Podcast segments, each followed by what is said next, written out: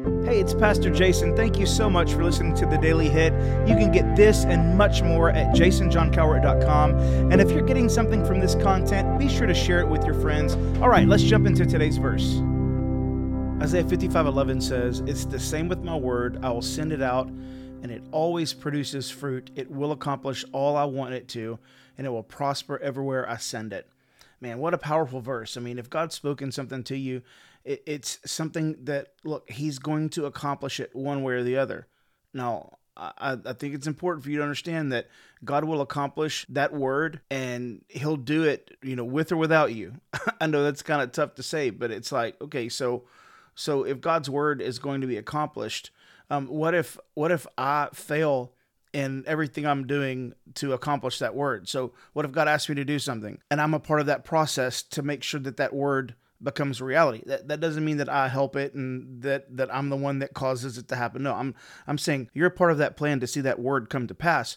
But what happens if you disengage from it or if you are not faithful in what you're supposed to do? Then here's what will happen. God will find somebody else to make sure that word is accomplished. And, and there's proof of that. And, and, let me give you the proof of that. It's you have to read verse 10 because you know at verse 11 it starts with it's the same with my word. Well, there's a comparison there. So we've got to go back to 10 and see what the issue is. Well, the Bible says in verse 10, 55:10, the rain and snow come down from the heavens and stay on the ground to water the earth. They cause the grain to grow, producing seed for the farmer and bread for the hungry. Why is that proof of what I'm talking about in verse 11? Here's why. It's because God's word is going to do what it was sent to do with or without you. Now, what you want to be doing is you want to make sure that whatever God has spoken concerning you, or whatever God has said that has something to do with you, that you do everything you can to make sure that that word is accomplished, that you are in line with His will, that you're chasing after Him, that you're taking time to read and to pray and to engage with the body of Christ, that you're doing everything possible to make sure that you can play the role that God wants you to play in seeing His word accomplished. So, if you want to get to the practicum side of this, here's what you need to ask yourself Am I doing everything that I can? in order to make sure that the word that God has spoken concerning me is accomplished?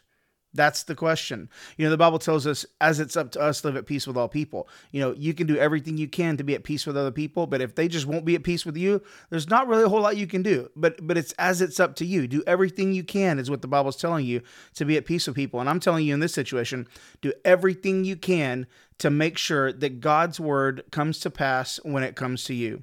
As it pertains to you, as it has to do with you, make sure that you're doing everything you can to see God's word become a reality.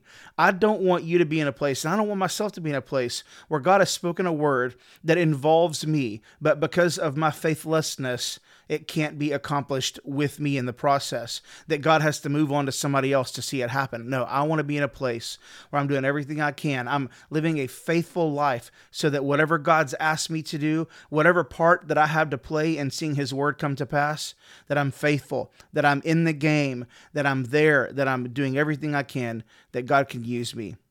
So take some time today. Ask the Holy Spirit to reveal to you if there are any issues in your life right now that are keeping God's word from becoming a reality in you. And if there are, come on, have the courage to change those things. I want to be somebody that God can trust. I want to be somebody that God can trust to attach me to the purpose and the plan that His Word has, that I can see that come to pass. I hope you do as well. And wherever you find yourself in that process, do whatever you can to be faithful.